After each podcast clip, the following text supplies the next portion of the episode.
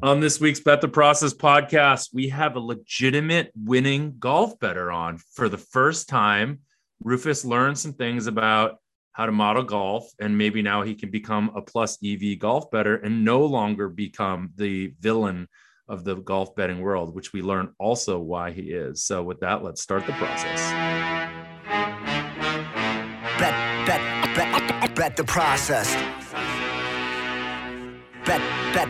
Bet, bet the process. Welcome to the podcast, Bet the Process. It's not that typical cookie cutter nonsense. If you came just for picks, you're in the wrong place. Find a tout with the narrative to make a strong case. Instead of blindly assuming a team must be tanking, we're looking for the edge in Massey Peabody rankings. Crunching all the numbers in a simulated system that break down the data analytically driven. Media coverage of sports gambling is pathetic. Welcome to another episode of the Bet the Process podcast, where I'm joined by a legitimate sports bettor, a legitimate golf sports bettor, apparently the most feared golf bettor in the world, south of the Mason-Dixon line. Rufus, because you're north of the Mason-Dixon line right now, right? I'm or in Montana. Mason-Dixon line go east-west? I don't know. I think it was like established during the Civil War. I'm not very good at geology, so I, I wouldn't know um, what I'm talking about. Or geometry. I think, I'm very good I think at- it cuts through Virginia, like north of Virginia. And so half is, of West Virginia. It's a, it's a east. It's an east-west thing. No, no, no. It's north-south. It goes east to west, though. Oh, it runs east-west, correct? Yes. Yeah. And then you go east or west of the Mississippi. That's what the kids say, right? There you go. Yeah, um, I, I've heard that vernacular all the time with the kids. We're joined by one of our favorite top eight or seven uh, Calcutta competitors, uh, Logan Tom- Matthews. Is that right? That's right. Yeah. Yeah. Is that a real name or an alias? Rufus doxed me right from the beginning. Real name or not? uh, that is not my real name. Is Logan your real name? Logan is my real name. Yes. Ah. There you go. Uh, it's Tom. Can we try to guess your last name? What it is? I mean, what's we're, the, off to a, we're off to a tough start here on this pod.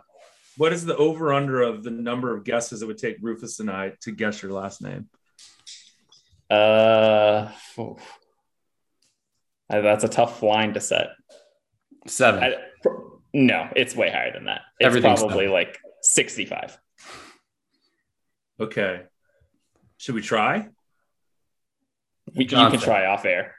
Then we'll tell people. I don't think it'll be riveting podcasting to hear us just guess last names for an hour. It might be the least surprising thing if we just did a whole podcast where we were trying to guess something. Yeah. I mean, it's probably already it's it's already sort of happened. What would be the over under on when we our seven listeners went down to six and then five and then four and then three and then two? I think it's already uh, happened. Uh, yeah, that's already happened for sure. Okay, so then let's get into something interesting. So, Logan, describe yourself and why you're relevant and why you're worthy of being on this podcast. Ooh, coming on, coming on, Bet the Process and using the word relevant. That's a it's a bold step. I don't want Seth to D M me that I'm uh, overstepping my bounds.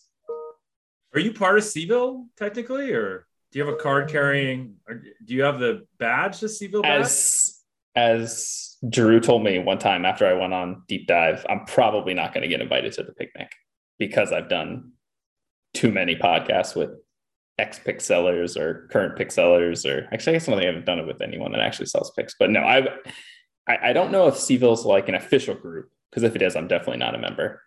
But I, th- I was thinking, group, I think I, th- I think of it as more as like an idea of a group of people, at which case maybe I would be considered, because I, I generally call out bullshit when I see it, which I think is sort of their main purpose, right? Going after touts is maybe the top priority, but it maybe it's a little more trickle down than that. Do you spell gambling, gambooling? And do you spell... Sports.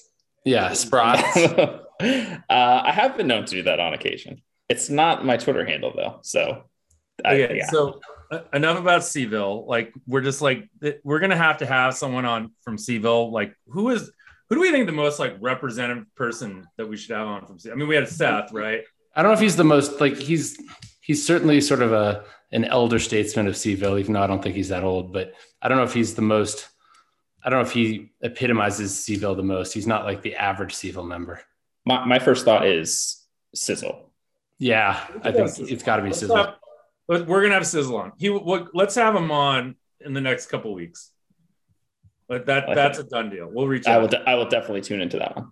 Okay. So now that we decided that, tell us why. Tell you're you're a professional sports bettor. Is that right? Uh, yeah, yeah. I guess you could say that. Have you have you quit your job? I have not. I know you said you're about to. Yet. You're about to. It, I, I'll probably be about to for three more years, but I would love to quit tomorrow, but I haven't yet. You know what? I mean, Captain Jack talks about this actually. He said when he quit his job, like he he he waited till he knew, like it was like a hunt, you know, till he knew he was making a huge mistake by not doing it. You know? Yeah. I kind of did the same thing too. Like I was, when I was at L V S C, I mean, it was like, it, it took a lot for me to actually leave just cause it's, I don't know. I mean, now I can't imagine not doing, you know, not like having another job, but although I do have another job, um, but I, I often describe myself as like, in terms of people who bet high stakes, like I think of myself as such a nit, like I'm so conservative and I, I I'm so risk adverse, which is maybe a weird position to have in this space, but I find myself like that. So like to give up a steady paycheck and a very relaxed steady paycheck where I'm very comfortable and obviously all the things that go along with that. I I, I don't know. Like I, I it, it makes sense when I talk about it out loud, but then to actually do it, I, yeah, like I said, I'm in it. I, I feel you on that. I, I'm pretty risk averse as well, believe it or not. And my freshman year of college, I played a poker game where I lost and I legitimately was like, no matter what I do the rest of my life, I'm never going to get those ten dollars back. And I was like really upset about it. And now, yeah, I don't I think Jeff's ever had this issue. Uh, Jeff's not in it. No, I'm definitely not. I mean, I probably should be more. I probably should worry a little bit more about losing money than I do, but I always feel like there'll be an opportunity to make it back. Um, so what do you typically bet on, Logan? And how did you get into this in the first place? So I, I mean, I joined Gambling Twitter a few years ago. I had done it. I've, I've, I've kind of always bet on sports. Then I got maybe a little more serious about it uh, a few years ago, try to get connected to people. And I was just kind of putting a lot of information out there in, in this space. And then eventually somebody was like, hey, would you be interested in a free roll? And that was sort of like the kickstart to everything. So I did a free roll for a while and that went well and met more people and got more connected and just, it just kind of snowballs from there. Once you work with people, I mean, even though it's, you know, a worldwide landscape, it is, I, I feel like the gambling communities of, it's also a very small group. Like it, kind of everyone knows everybody. So I heard a rumor that you're actually an actuary. Is that true? That is my full-time job. That's correct. Got it. And so following in the footsteps of, of Steve Fezzik. Oh God, is Fezzik a, was he an actuary? Yeah. I had to take it out of my Twitter profile after some other actuaries giving us a bad name.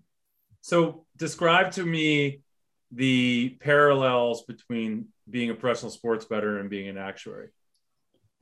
Well, the, the biggest thing, I mean, what I do as an actuary is loss modeling. So when when you do that kind of modeling, it's all, I don't want to say it's all the exact same, but it, you know, that skill set of being good at modeling is very, very, very similar. I think much like any field, there's some domain knowledge that you have to get in sports betting, you know, understanding how different things work and how price is, how prices are developed. All that kind of stuff is sort of a unique skill set, but to originate, at least I'll say that to originate, at least it's very, very similar. So your domain knowledge, you were a college soccer player. Is that correct? That is correct. That's correct. So you bet on soccer as well. And that was sort of your first, was that, that was your first foray? Yeah. So the idea was soccer. Obviously I, I had some domain knowledge, although I think at, to a certain level, that was almost a negative. Like I had these sort of preconceived notions about what, what worked and what was, what made a team better. Um, So I had that.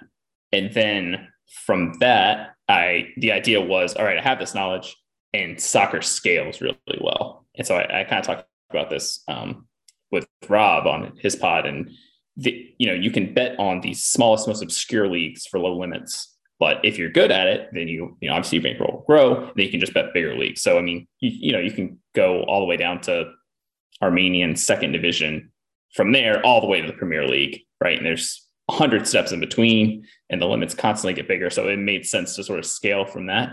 And so I, I started with that and then I was losing all my accounts. And so I was like, all right, these accounts will let me bet other stuff other than soccer. So what should I do? and I always liked playing golf. So that's kind of how I got into to betting golf. So were you, what were you betting to, were you, was, they didn't want all the Armenian second division action? Yeah, surprisingly not. Surprisingly, they, they weren't interested in, in booking too much of that. So, but that that's how kind of how I started and grew from there. And then once I started betting like at limits on stuff that, I mean, not every book has that, right? Like your Bovadas and your My Bookies, they'll have that kind of stuff. You really were betting on just strange ass soccer markets? Yeah, yeah, it's uh, that's totally true. And I think the edge there came from having access to really good data that didn't really exist for that sort of level. Um, Where did you, know, you so get was, the data from? At, from when I was, uh, so I played, but then I coached and I had lots of coaching connections, and a lot of uh, soccer data out there is given away to people who, you know, use it for scouting and things like that. So I had some access through that. So basically I was able to leverage that really good data that not everyone had and wasn't readily available. Um, and that's kind of how I got started. What kind of, why you should go to college in Armenia for sure, right? Well, Rufus, normally I'm the one making really well, bad I jokes. Wanted to know if he has asked, I mean, so I wonder though, this is like a legit question. You know, what, I, I'm actually asking a legitimate question right now. We're like, we're like following okay. up on what he was just saying. That's, so the, the soccer information, like the data that you were getting, I always find soccer data to be very incomplete in terms of like what you would get on a box score. So like, what, what are you getting from those coaches that gives you an advantage to build a model that can beat soccer? Yeah. So sure. I, I think the biggest thing that I had was not just shot data. Uh, well, so first off, like you, you can almost any obscure league, um, trying to remember the site I used to use, Soccer Way, I think it was called. They used to always have shot data for everything, like any league that has relevance, they would have at least shot data for, but it only had like shots, shots on target, shots off target, et cetera. And it wasn't very accurate when you compared it to better sources, but that existed. But then like the next step up was someone actually tracking it. And so, you know, lots of, of, you know, StatsBomb, Opta, those kind of places, they track even, even relatively obscure stuff, and they'll do shot data for it and they'll do expected goal models. And so once you have that, and again, it's not readily available, and people who had that data were probably using it on much higher markets and weren't interested in the stuff that, you know, had five hundred dollars limits, but it worked out well for me at the time. Got it. I was going to, so I was going to ask, like, I do wonder if like something like the Army, like the Armenian second division, right? I know that probably isn't actually something you're betting for real, but, but I wonder if like you could have access to like a book in Armenia, or like people on the ground in Armenia, you could probably like, I bet they're taking a lot bigger action there, right? I feel like it probably could scale if you could get accounts in that particular country.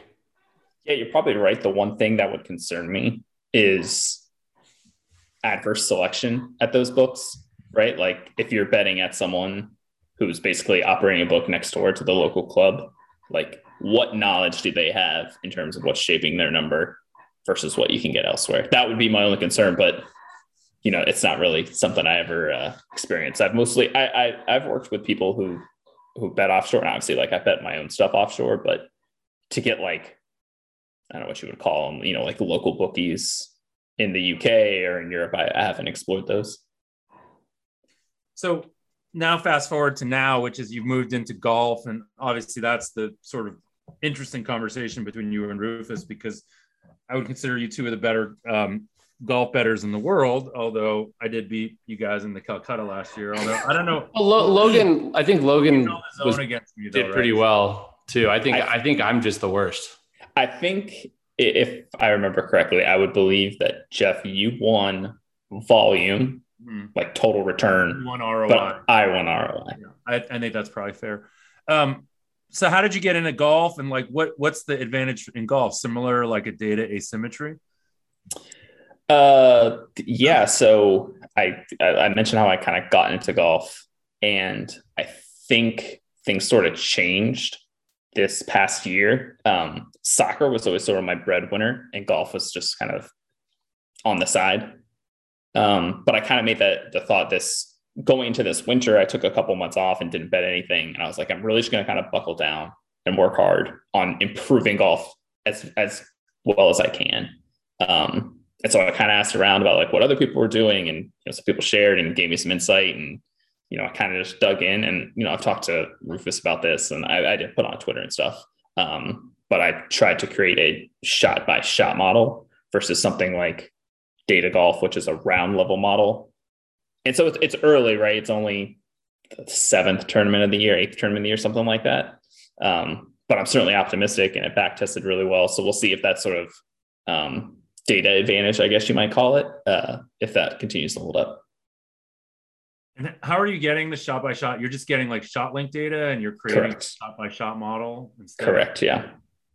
Rufus, how do you feel about that? Well, I mean, I, I've had discussions with Logan about this. I think, um, I think it could be really good, or it could, I mean, I think the danger with a simulation um, at sort of a really granular level is that if you're not, in, if you're not accounting for um, sort of the, the interdependence of things. And it, it's sort of, if you make an error one place, it can really spiral. And in essence, you end up getting hurt by something that isn't even fundamental to the model. Like I compared it to, and it's not, it's, it's not the same, but like when I tried to build a baseball simulation model where I'm like, I have to factor in pinch hitters and when the, when, when a pitcher is going to get pulled and things like that. Right.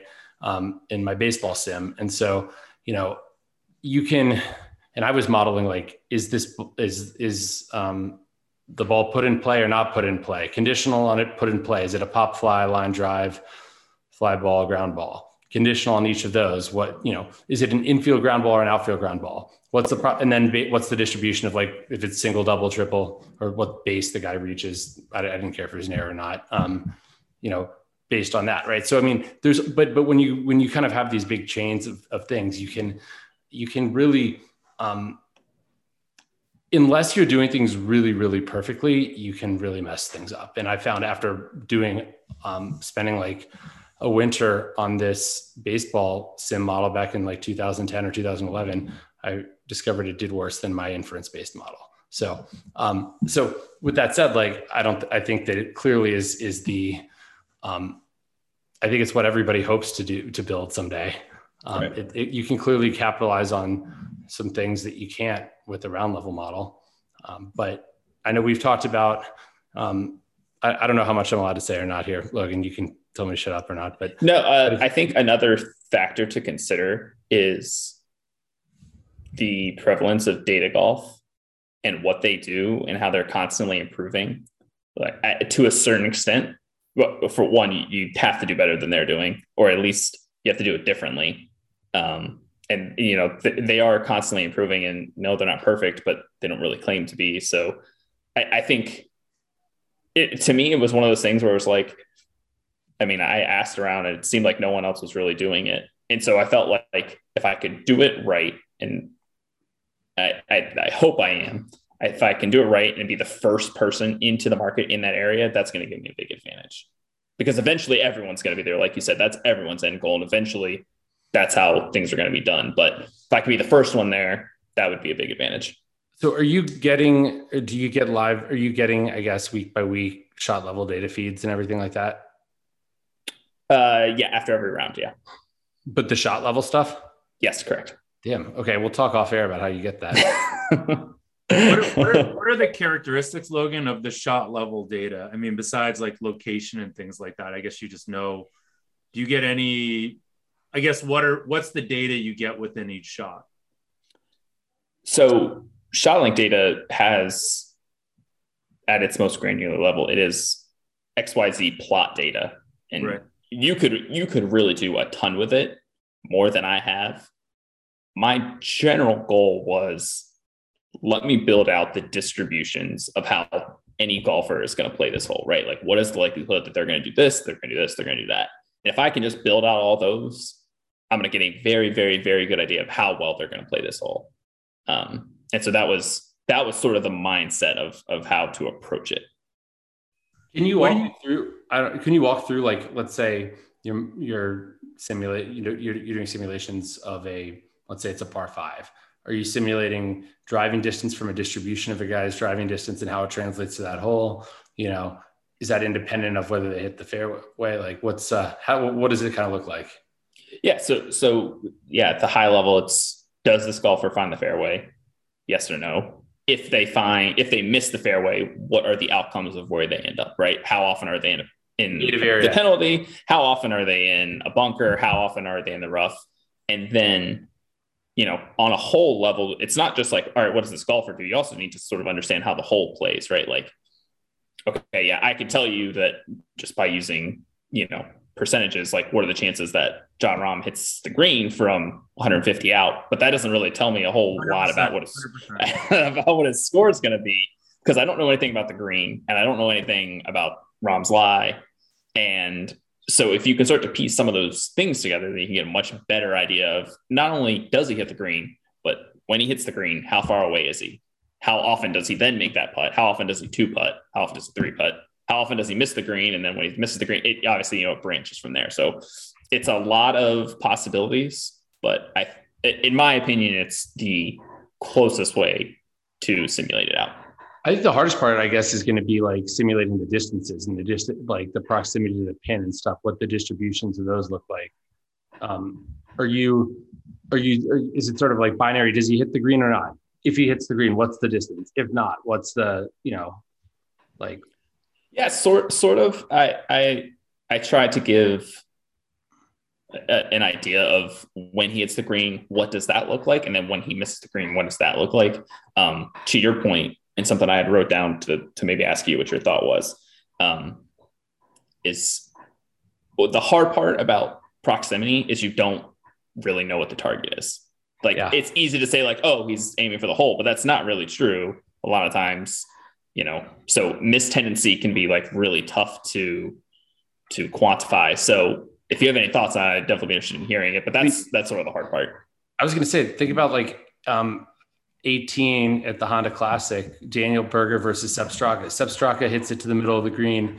Um, he was what, forty-five feet or so. I don't know what the actual distance was. Daniel Berger hit it in the water, but was actually probably closer to the pin than Straka. Right, yeah, for sure. You know, I mean, Berger also needed to eagle that hole to have a chance to tie the tournament. But and that's something, that's another thing you can't really get right. Although I don't really think you can at the round level either. Like no. The situational approaches to the holes that vastly changes based on what just happened in the last hole. Um, and that's another thing that you actually mentioned to me that was spot on.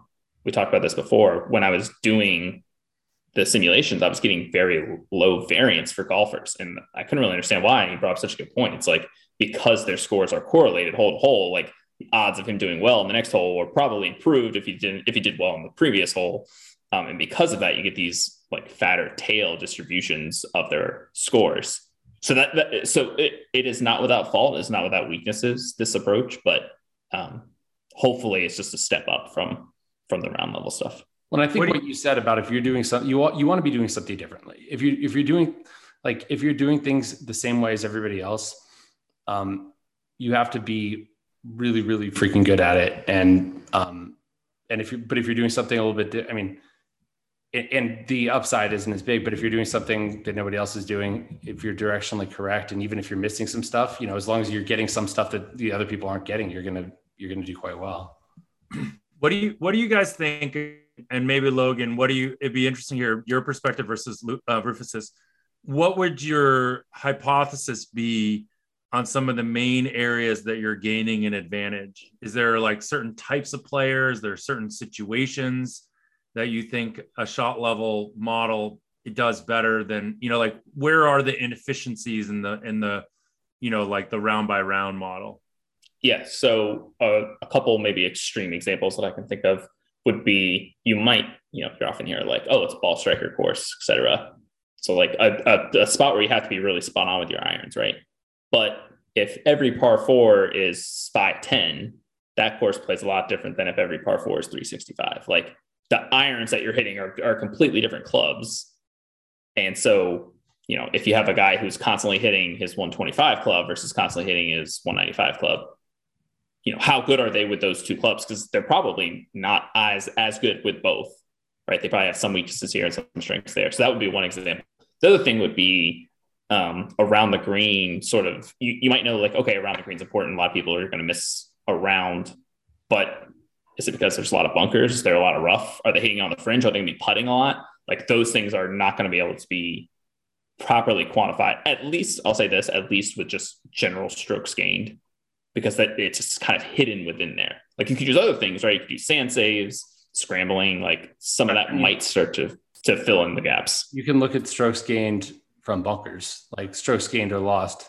But I mean, all, Although I think every way you do it, you still have, it, it's really hard to sort of know how difficult a bunker shot really is, because you could be, I mean, uh, you can sort of look and see if you're short-sighted in a way, but you don't know the, I mean, the, and you could see what the slope, what, what the Z coordinate for the bunker where you're hitting the ball is and for where the pin is. But like, unless you're constructing a full like contour map, it can be pretty hard. Yeah. And and that's, there's high variance within the bunker too, right? Are you plugged? Yep. Are you on the lip? Right. Are you have a nice lie? Do you have a shitty lie?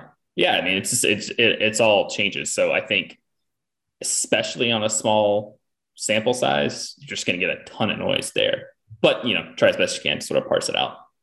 I would say, I mean, so I, I would argue almost though that like, right, as you said, there's like small sample sizes with those types of things. I, I tend to sort of keep it regress towards the sort of thing with a larger sample size, which would be in this case, like, you know, let's say if we're talking about around the green, we're talking about fringe versus fairway versus um, primary rough versus bunker, right? I mean, clearly, you, I mean, actually you're going to have pretty decent samples, but I guess one of the challenges is probably going to be at a, like at a whole level, look like what's the penalty of being in the primary rough on this particular hole, right?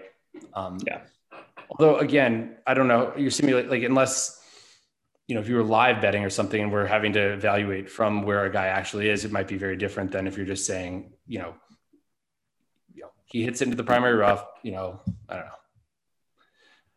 Can I ask how you, do, so I- so I, one thing. Oh, sorry. I was gonna say one thing is that uh, by looking at the whole itself, like the whole data, you can kind of parse some of that stuff out. Like how difficult is this bunker? Well, if you know how often someone's in that bunker and what they do from there, well, you can get an idea of how often, and you know who was in there, right? Because you also want to account for who was in there, right? You're going to have shittier golfers in the bunker than those that are on the green by and large. So if you have an idea of who's in there and how well they play from the sand, you can get an idea of how often any player, right? Give them the average lie, how often, how well they are going to do from there. So you sort of have to balance the two of like, not just the golfer information, but then the whole information about how it's playing. I was going to say like the same bunker could be really, you know, very different outcomes depending on where the, the pin is located. Right. I think that yeah. not knowing before the, like not knowing before, you know, right now, you don't know where the pin positions are going to be at Bay Hill. Yeah. And it, again, it goes back to proximity and missed tendency. Like those things are hard to quantify when you don't know, right? Like if you know that everyone seems to be hitting the green at the spot, sometimes the pin's here and sometimes the pin here, that kind of tells you two different things. It, it, it's imperfect for sure. And it's part of, part of the challenges of golf. If the data was perfect, then I wouldn't be making a living betting. So um, I'm going to ask you one more question on this. And then, if, and then sort of like, I think a macro thing that we should talk about. Um, one, do you think that if you were able to get um, uh, like spin rate, those types of things, like that level of granularity on shots, that it, it, you could improve your model? I could be wrong, but I actually believe ShotLink data does have that. It's, oh, I, I don't know if it's improved in recent years, but I remember looking at some of these numbers and just seeing some complete wonky things like, like average, like with launch angle and all that stuff, because it's only measuring certain ones. And, and when you have a bunch, when you have a guy that's averaging a negative launch angle, like I'm going to be a little bit like concerned with data quality. Yeah. So I feel like there's, it's like, it's probably, probably most of the data is probably really good, but there's probably some that's just like contaminated and it's like hard to know what. Well, but I mean, it could, it matters a lot more on certain shots, right? Like on the drive, if you have that kind of stuff, it's probably pretty helpful, but they, yeah. they, they can't have full, like they can't have full, um, what, what is it? What are those things called? Like the TrackMan, what are they called? TrackMan. TrackMan. What's that?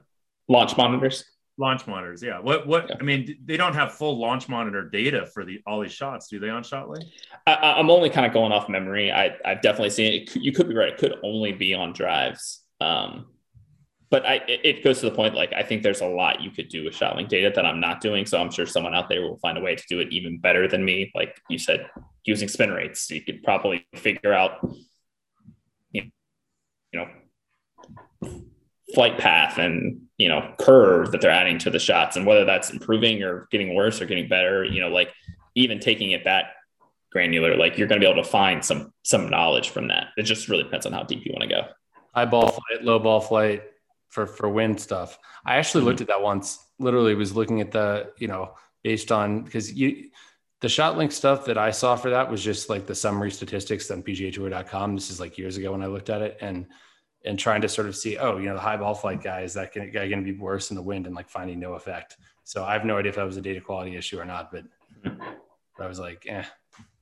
I, um, I have a question for you. I, I surveyed some people and got some, some questions to bring in. And one of them in sort of this realm is strokes gained. What I'll sort of rephrase what they said, but what percentage of your process do you think is influenced by strokes gained? Like how, I mean, how strokes, useful so do you find is, do you mean, it as a by stat? By strokes gained, do you mean ShotLink data? Because strokes gained is like a concept that's, you know, you can say this guy gained this many strokes. Like, I mean, w- without ShotLink data, right? You just can't attribute it. You don't know where to attribute it to. Yeah. How, however you want to quantify it, right? You can say like, I'm using Data Golf's numbers. I'm using P G A's numbers. I've created my own version of shots gained or strokes gained, you know, h- however you want to sort of quantify or, you know, describe it. How how much of it is part of your process? I mean, so I'll say a framework of like knowing how much, how a guy shot and being able to contextualize that perform, like that round score and stuff like that. And that whole score is certainly like, that's like a huge part of it. But, but the like strokes gained putting, strokes gained approach, the simple, the, the stuff like that, that you see out there um, is not like, not as big as people I think would expect. Um, I do some stuff on my own customized that, that I found, I found some signal in some interesting places. Um, but you know, I, I, yeah, I think, I mean, cause I think like, we all know that I think you really, to, to make the best use of the ShotLink data, I think you really do need to go, you, you need to essentially filter out the signal from the noise, and the signal is not like a guy holding, uh, we talk about like guys holding out. Right. And, and I think that's, I know Data Golf uses an adjustment for that. I've talked to them about that. Um, and, you know, there's, it's almost like it's the equivalent of like the ninety-nine yard touchdown pass or something in football, right? Where like a guy breaks a tackle, a defender falls down and they're gone, and it's going to make their team look great statistically. But like, you know, fundamentally, was it worth that much? No. I mean, so I, if you think about it, every time a guy hits the ball within like, let's say on an approach shot within a few feet, you know, there's a chance I, it's, basically luck whether it's going to go in or not. In fact, I mean, I think during Tiger's peak, he didn't hold, I think he, in two thousand or two thousand one or whatever, he holed out fewer than anybody else on tour, which is kind of insane that like at his peak, Tiger got unlucky. I, I th- so, yeah. I think like there, there's nothing, anyone who sort of sweats golf will know that like there's nothing more tilting, especially when you're watching a matchup, right? Of like two golfers playing around and someone hits just a beautiful shot to like six feet. The other guy like chunks it and is on the fringe, but the odds of them both two putting are pretty high. And it's, it's, again, it's sort of part of what makes golf unique. It, it maybe you can speak to a little bit about like the differences in golf, because I've only done golf and soccer, and they are just, I, I really couldn't think of two different sports to model because one is so team-based and one is so constantly fluid. One's individual. And every sort of piece of data you can get. I, I, I'm curious how you think golf compares to, uh, I mean, I know you've done baseball and football, like I've done some stuff with soccer as well. I've, I've looked into soccer. I haven't really bet it, um, but definitely did some exploration of that. You know, I mean, right. It, it's golf is an individual sport. I think it's, to me, it, I mean, I don't know. They're, they're very different, but even team sports, it's about using granular data to, and having a framework to to sort of separate the fundamentals from the noise. Um, I think football is more difficult in a way, well, or soccer, you know, I mean, sports, baseball is an individual sport too. Let's like, just get that out of the way. Cause it's, you know, you have, baseball is probably the most simple. I mean, you have binary out, you have it's just in terms of the, the framework for it. Um, but something like football or basketball where, where there's a lot of, I guess, synergistic effects and that kind of thing where it's hard, you know, where it's really hard to pinpoint credit and blame. Um, and you, and football, big time, small data problem, you know? Um, and so I would say football is harder in that regard for sure. Um, and different, but I mean, the thing is everybody's, you know, everybody's, it's harder for everybody in that way. Right. I mean, everybody's having to deal with it. So in a way, like that's, I mean, I think, I think I had a big advantage in golf for a number of years because A, there weren't a lot of people looking at it quantitatively, and B, I had good data. And I think I had a pretty good process for looking at it just based on the stuff I had done with baseball in the past and, and, and all that. And, you know, this is before strokes gained. I think this is back when they had strokes gained putting and strokes gained tee to green. That's it. Right. But I mean, I started when they, the word analytics wasn't a word yet. Um, you know, and so the way I long for those days when you could bet just the longer, you know, you, you'd have like Tim Clark against, I don't know, Bubba Watson at, at um, Quail Hollow or something. And if they were the same quality, you know, if, if these golf, if, if they were like had the same scoring average overall, you know, they price them basically about the same. And you're like, well, damn, this is stealing. Um, it's not like that anymore, but um, yeah, every sport's different. So did- Sorry, Jeff, I missed that.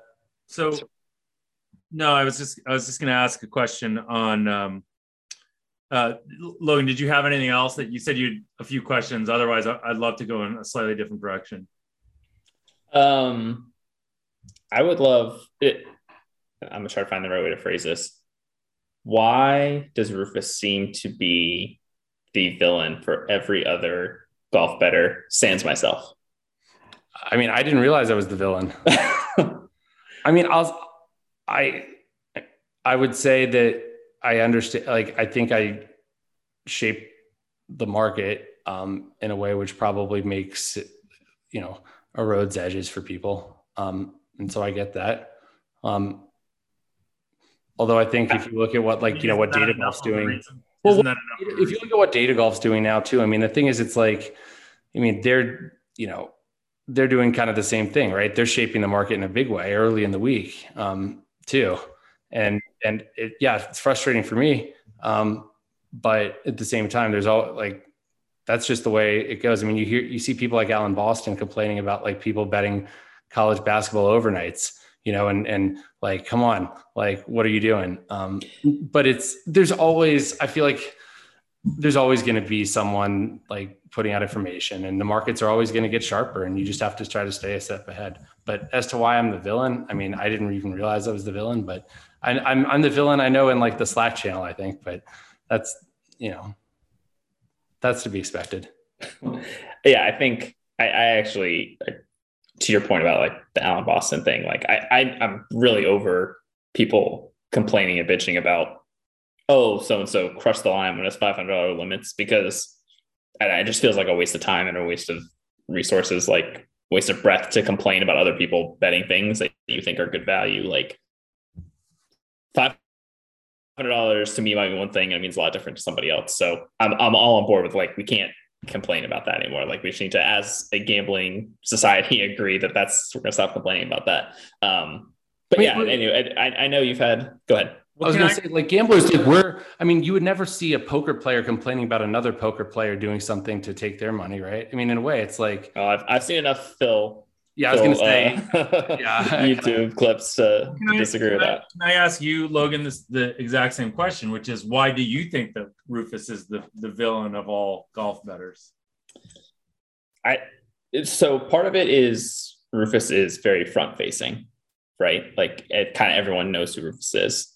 But wait, wait, um, but Logan, I will say, I, I rarely ever give out, I don't give out golf picks. I don't talk about golf very much at all.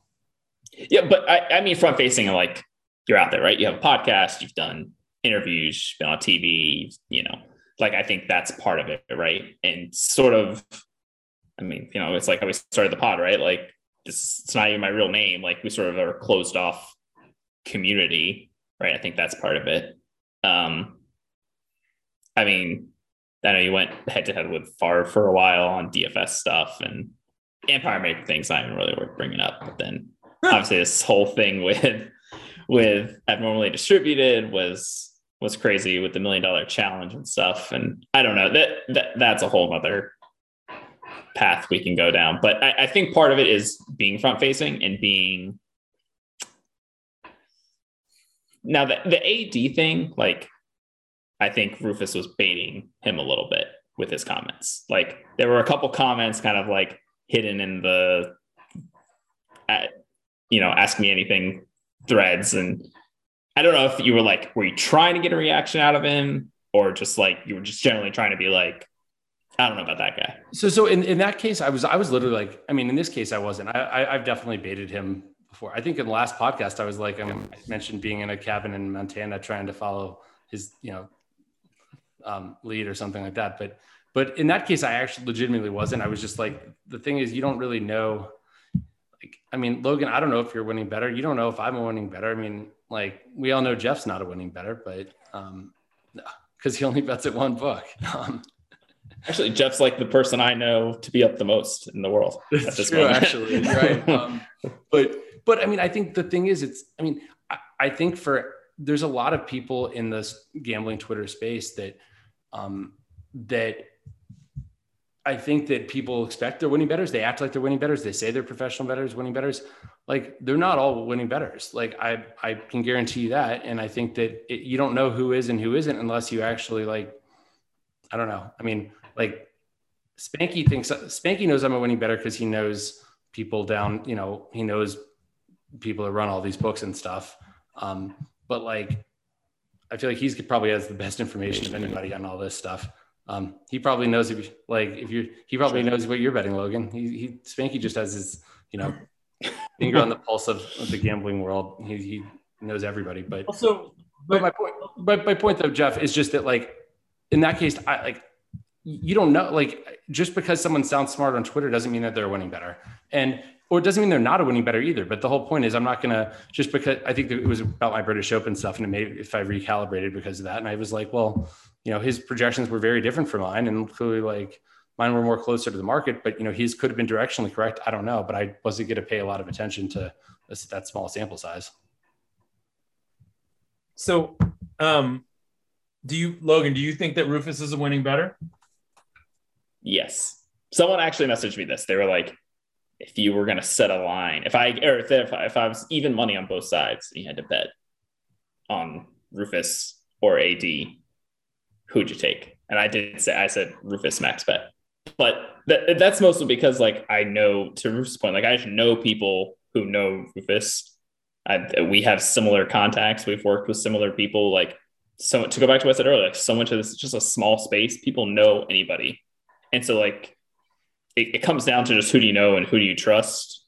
There, there could be a ton of people out there who are winning bettors that I don't know and I've never heard of. And, you know, to like, how do you possibly quantify who's the best, who's the top golf people? Like, I don't know. I, I could be totally irrelevant in the scope of the golf market. And I, I, I wouldn't really know other than if things didn't move when I bet them. So it's like, it's just so hard to quantify because it's so hard to know who's where in this sort of, you know, un, unfinishable order of, of best bettors and who wins and who doesn't. So it's just all, it's all a crapshoot. So I think, I think what Rufus is saying is like, you should err on the side of caution. We never really know. I think that's a fine point to take. Yeah. And I mean, there's, you know, a lot of people in the space that I'm friendly and friends with that I don't actually, I've never seen whether they're actually winning bettors or not. But you know, I like, talk about this. I like them as people all the like, time, right? Which is like Jeff. I mean, although he wins at the craps table, I can tell you that. I'm I, I'm like not even really a bettor anymore. Like I don't. I mean, like we we talk about this. I I bet at one sports book, which is the sharpest sports book in the world, right? So if I was really looking for outs and advantage, I would be hustling around to get to get to get more of that, right? I I just don't. You're an action junkie now. What's that? Yeah, I'm just an action. I had Daniel Berger. I had Daniel Berger after round two in this last last week, and I felt oh. like a genius after round three. Jeff, I bet him after round three. I laid like between minus two seventy and minus or no, minus three seventy and minus four hundred because I made him eighty one point eight percent. I kind of like. I kind of. I kind of tend to bet a lot of uh, a lot of the favorites now going into like after week two, after round two. because Rufus told me that people t- tend to undervalue like the, the strokes that people are up. So I, I tend to do You're not that. supposed to say this on the podcast.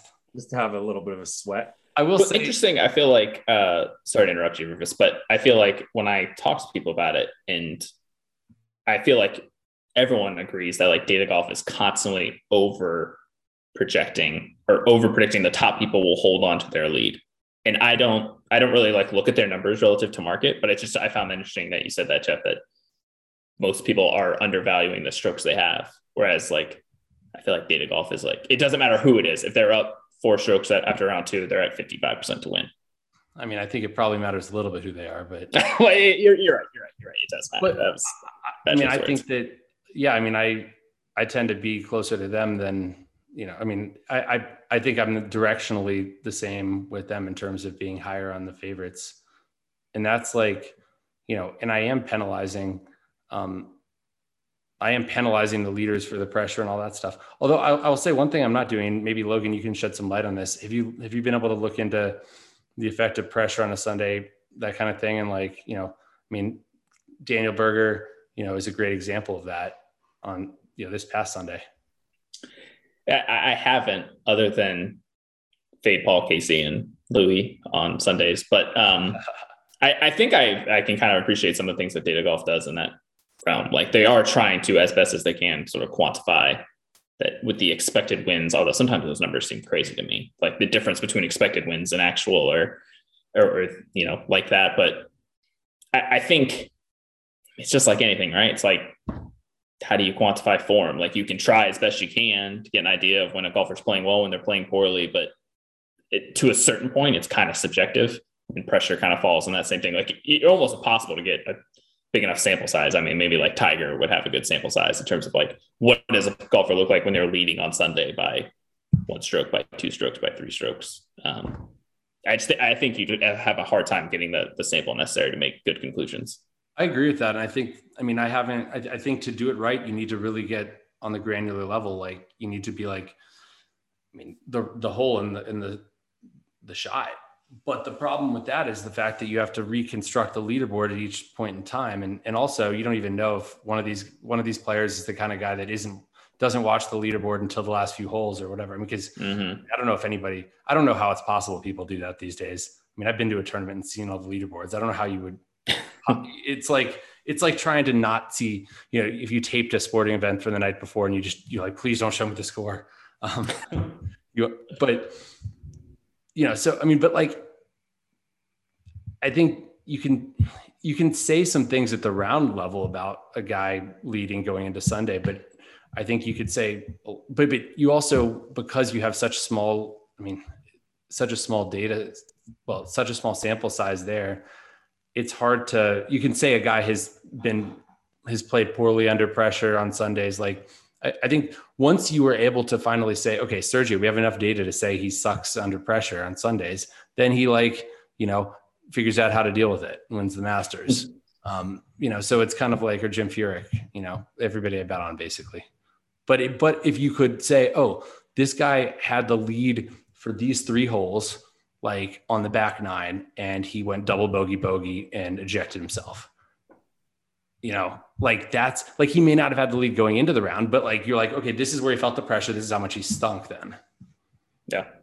Yeah. I, I feel like I've had a bad history, a bad run, like the past twelve months of having golfers who find themselves in contention on Sunday and then hit one in the water on sixteen and seventeen. Did you have McNeely? Oh, you had a, uh, wait, I had Xander at the Masters when he hit it in the water on seventeen, mm-hmm. when he got within one of Hideki. I had, um, I had Phil hit one O B at the P G A. I had him for that Calcutta, um, but he did hold on.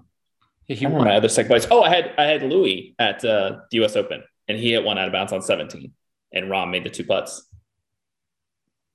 So, yeah. I, I had McNeely. Man, I, I blew. I had Harris English blow that four shot lead on the back nine. It was one of those one of those events this summer.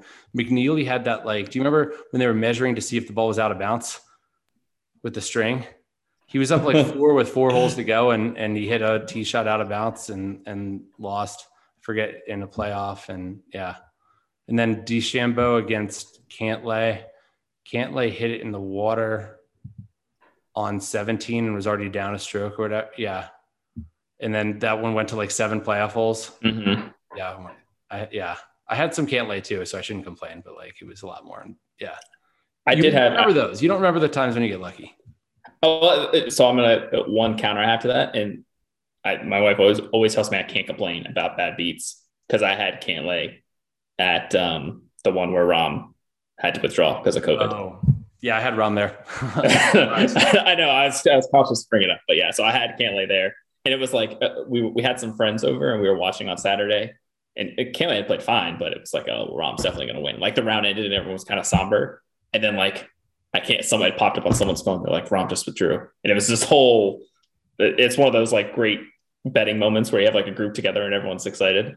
Um, so yeah, so I did, I, I have it go my way sometimes. And I mean, Straka winning this week was, was definitely some run good after the Berger collapse and the rain coming through at just the right time after he hits the tee shot. But he, wait, he hit, I had Straka as well. Actually, we were talking about this before the podcast. Um, although I ejected a lot of money on the Berger after round three. Um, but he hit that second shot like in the pouring down rain too. You know what's funny yeah, is that Lowry, second, but he was in.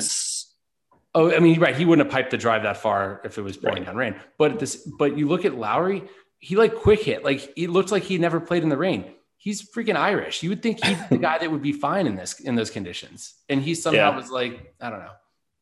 I was but, actually kind of surprised he had such a negative response after the round. He had he had some quote that I read. Oh, I'm um, sure he looked pissed. He looked like he was ready, he was making excuses or something. He he looked yeah. like he was. I mean, look, they would. That's like a regular round. We, that's regular weather in for Irish golf. Yeah, he said something say, along the lines of like, if I hit my drive when he did, we would have been in the same spot on the fairway. And I'm like, if you look at, they put up the graphic, which is actually one of the things I do that I really enjoy, where they show like all the tee shots. They have like the little dots and like what that person gets. Straka is in prime position. A, a the best shot hit all day. And Lowry's just like, oh, I definitely would have been there. Well, you, the funny thing is, it was that was like maybe a second driver he hit. I think based on looking at his, he was hitting like two forty, one seventy in on most holes, and he's like a normally a bomber. Man, he, he was constantly in perfect position off the tee. I mean, maybe like a little far back because he wasn't crushing the ball, like you right. said. But I mean, I, I I think at one point, I don't know if he finished this way, but he was the most accurate driver of the week off the tee, which um, is not normally Straka's. You know, he's yeah, long, not his strength. But Straka would have bombed like he was longer than anybody, so it's like it's not like yeah. I mean, Lowry just hit a really really bad tee shot. But back to the yeah. Rom thing, Jeff, Jeff and I, Je- Jeff was with me. We had a group. Of, we were at Wet Republic when the Rom news happened. We were watching. We were we actually had the the telecast on. And and I saw Rob. That's the way to get ladies at Wet Republic, to have the oh, for golf sure. on the bungalow. For those of you guys, for those of you kids listening at home, that's that's the way to that's that's how you roll. You, you, what? And then your opener, you up and, and you ask them if they use the claw putting grip. What would you say your plus minus this year on John Rahm is? Wait, this calendar year, like the f- last yeah, twenty twenty-two. Okay, so there's been like three tournaments, right? That he's played in. Yeah, just uh, he did. He did uh, Century. He did Amex. Did Genesis. Did he do Waste Management? I think so. Yeah, yep. yeah, yeah. That was the one where he was like plus four fifty. Yeah, let me see. Um, hold on, I'm gonna go in my log and I can like search for golf by golf for a little. Well, I can, you know, yeah. I, I asked because. I, I think there's like this point, and I saw like I was on Cam Young a bunch, and then he had his second place, right? And I know like I'm just not going to bet on Cam Young again anytime yeah. soon. It's the same thing with Straka. I've been you, on Straka you, you a bunch. On, you didn't have them last week. I actually did, surprisingly. Cam, I did. I did. Week. I had a, a couple matchups with Cam Young, but I did not have. I didn't take any outrights, any top twenty, anything. Um, I mean, I got like a fifty to one, and I was like, I made him like maybe thirty-eight, thirty-nine. I don't know. Yeah, I think I think I remember that popping up, like someone asking me, like, do you like it at fifty-five? And I was like, that's barely it. Maybe I had him at like, you know, one point eight percent or something. But um, I asked because like, I feel like you get, I get to those points with golfers, like, all right, this this market is just, they're too high on them, and now I'm going to start fading them. But I feel like that hasn't happened yet with you for Rom, and which that kind of fascinates me. Yes, because I mean, I he's so priced so, so high. I agree. I think there's things about, I think I've said this, I think there's some, he's actually underachieved in some ways. Um, I think there's some there's a re, there are some specific reasons I think why I still like him, which I'm probably not going to get into, but um, I'm counting. Let's see, I'm, I'm down twenty-five thousand betting on Rom this calendar year, but it's like not that many bets. Yeah, yeah, it's curious. Yeah, I mean, I was actually looking at his stuff before we hopped on the call just because I thought we might talk about him. And his putting is almost reaching the point of concern. Like, wait, it's basically been neutral for twenty-five rounds with this putter. I don't know. I, I I don't know if that's like enough of a, like, John Rahm is a neutral putter. It's still a very, very good golfer, but he's not he's going off plus four fifty. Right. John Rahm is a neutral fields. putter is still probably the best golfer in the world.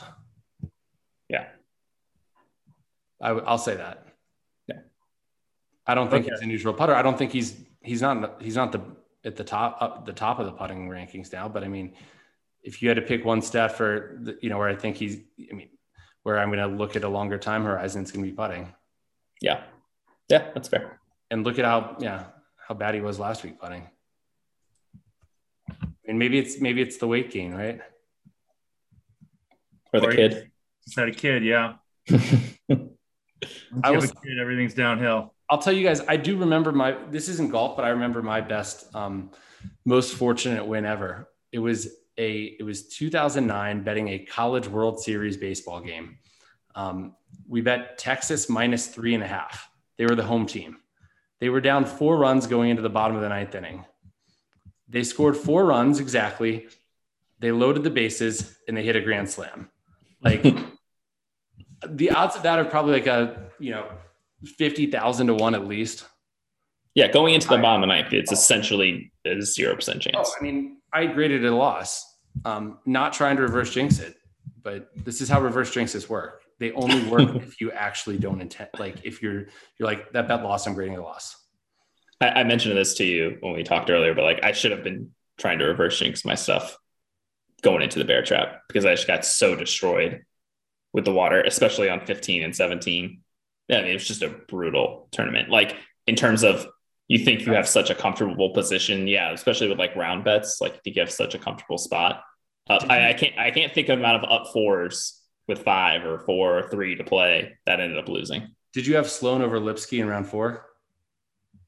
He was up uh, four heading into the bear trap and lost by one. And I, I don't think I had that one. There was, was it Knox on Sunday or Knox on Saturday? I didn't. It was that. The same thing. He was up for going to the bear trap. Are you guys talking about Armenian um, golf right now? Sorry, Jeff. You, you were going to ask me a macro question, and then I had my questions. No, I, I mean, you guys are like nerding out on golf and like literally have negative one listener right now. But um, you know, I'm gonna I'm gonna ask. We we've been on for about an hour, so we usually try to close up. But I'll ask like one kind of like. A lot of a lot of what we talk about on the show, and we talk to very successful sports bettors, and you know, even when we talk to Rufus, it's it's around this sort of like information asymmetry slash data, you know, like better data, like, and a lot of that is kind of disappearing to some degree, right? Like you, you said it, like, you know, early on, one of the reasons that Rufus was was a better golf better than everyone was he was using different data, and now obviously that's that's catching up. Um, we've seen that like in the Haralabob days and N B A, the, the theory is that he had, um, you know, better data because he was having people collected and, and, you know, even like StatsBomb, which Rufus and I are both affiliated with at some level, we know that they're, they're trying to create better data for, you know, American football, soccer, everything like that. So I'm actually on this weekend at a panel, um, at Sloan on, uh, data and, and betting, and I have no idea what the, What, what we're going to talk about. It's sort of like a bunch of John Sheeran's on it and some other people, but like, I'm curious about like where we think this all goes. I mean, there's clearly some, still some huge data, like there, there's some data frontiers, right? Like, like just player tracking, spin rates, all these kind of things that aren't really mainstream yet. But like, where do you, Rufus, and where do you, Logan, as professional bettors that, you know, may or may not have day jobs anymore.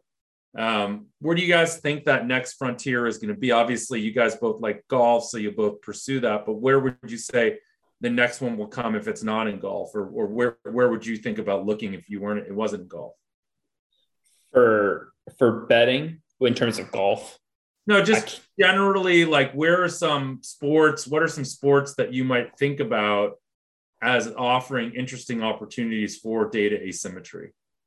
Well, I was going to say is, like, I think there must be some sort of hesitation, because I, I really don't understand in baseball too. Like, I feel like we're at the point where you should be able to bet, like, on every action that happens, like, as whether or not you have the data for it. Like, is this pitch going to be a strike ball? Is it going to be in play?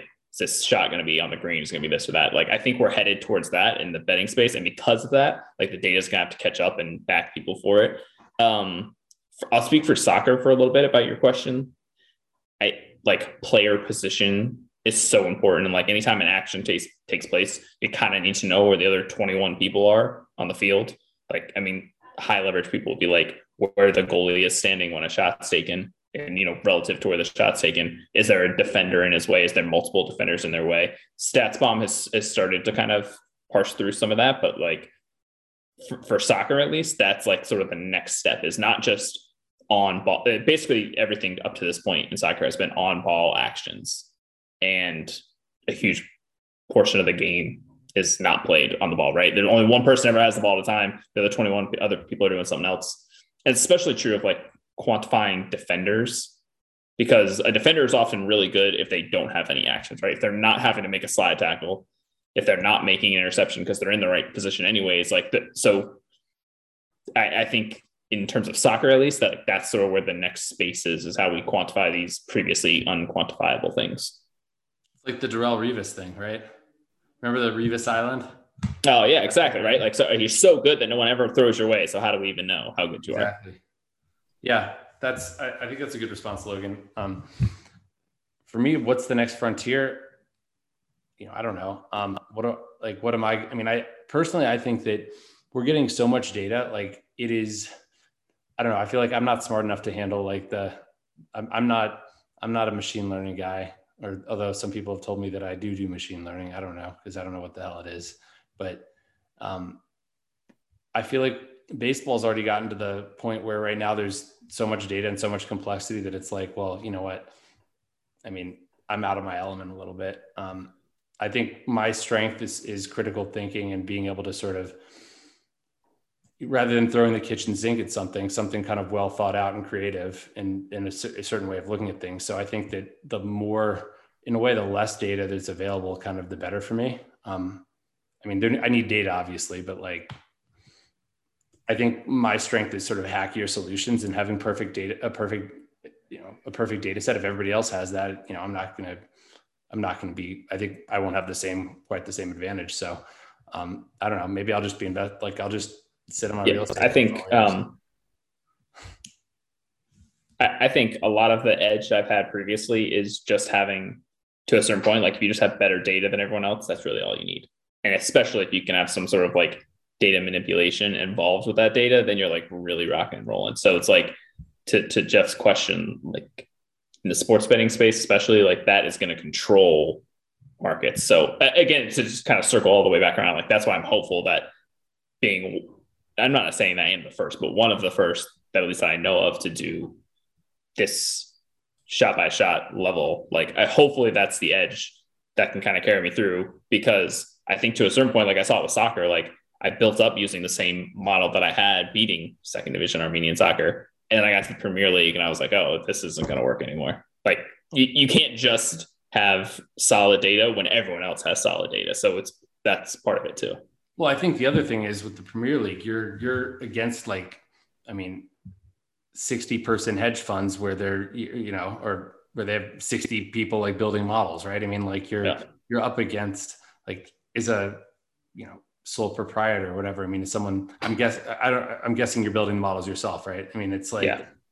you know, it's you wouldn't go up against like, I don't know, Bridgewater or something and expect to beat them in fi- at least I wouldn't, you know, right. In finance, we, right? So it's like how, you know, because at a certain point it, it gets it gets harder to compete. Um, yeah, I had this conversation with the um, the guy that I do the Calcutta with, and Rob actually mentioned it on his on his pod. Pizzola said, I, th- I think the question was framed like, what's the hardest sport to beat? And he said that he thinks baseball, which I th- I found very interesting because I feel like everyone I talked to recently that used to do baseball doesn't do it anymore. Like, it's the first one to get cut. And I said it's probably because, like, you've got teams, you know, ten plus guys with thousands and thousands of lines of code and millions of rows of data, just like data overload for them. And they're able to process it so efficiently and so quickly. And maybe they're not perfect, right? Like, maybe they aren't getting injury news as fast or bullpen availability as fast and stuff like that. But, like, to a certain point, it doesn't even matter, right? If you can get, if you can just be directionally correct when there's fifteen games a day for one hundred sixty-two days, like, it doesn't even, you don't need to be that good. You just need to be, you can get the data that well and just print two percent R O I. I mean, you're like, you're going to print money. Yeah. I'll also say that baseball is legitimately the least fun sport to bet in the world, in my opinion, because it, I mean, I think it's Jeff's favorite because of this, but, but because there are games absolutely every day. So there's no escape. Like, it's just a mental grind.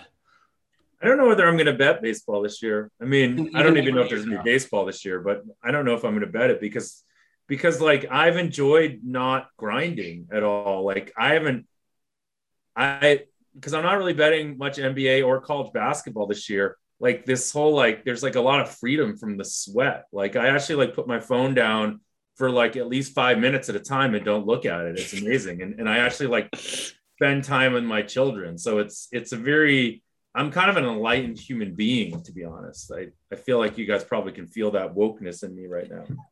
So, you know, it's a lot of that on this pod. I came, I had Buddhist class earlier today, and I'm totally getting that sense from you. Yeah. We All right. Well, Logan, an enlightened being today. Logan, thank you for joining us. Um, should we do a Calcutta for the players? No, because I, I want to. I don't want to uh, lose all my money again. I would love it. I think we I should P- poll the poll the chat.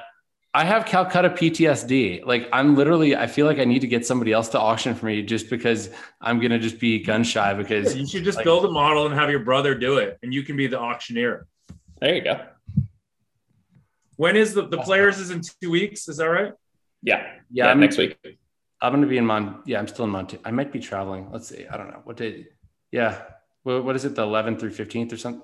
I don't know if that. That's yeah, I mean, I I I would do it. I'm around. Uh, I'd be able to do uh, do one if we can. Th- there's three of us right now that'll do it. Let's pull the chat. Yeah, and we yeah, gotta yeah, get yeah. some of these other people that think that Rufus is the villain, right? Like, we gotta get them into the Calcutta. It'd be fun. I'm just afraid of losing now. It's the worst thing. What are you talking about? You won in the N F L.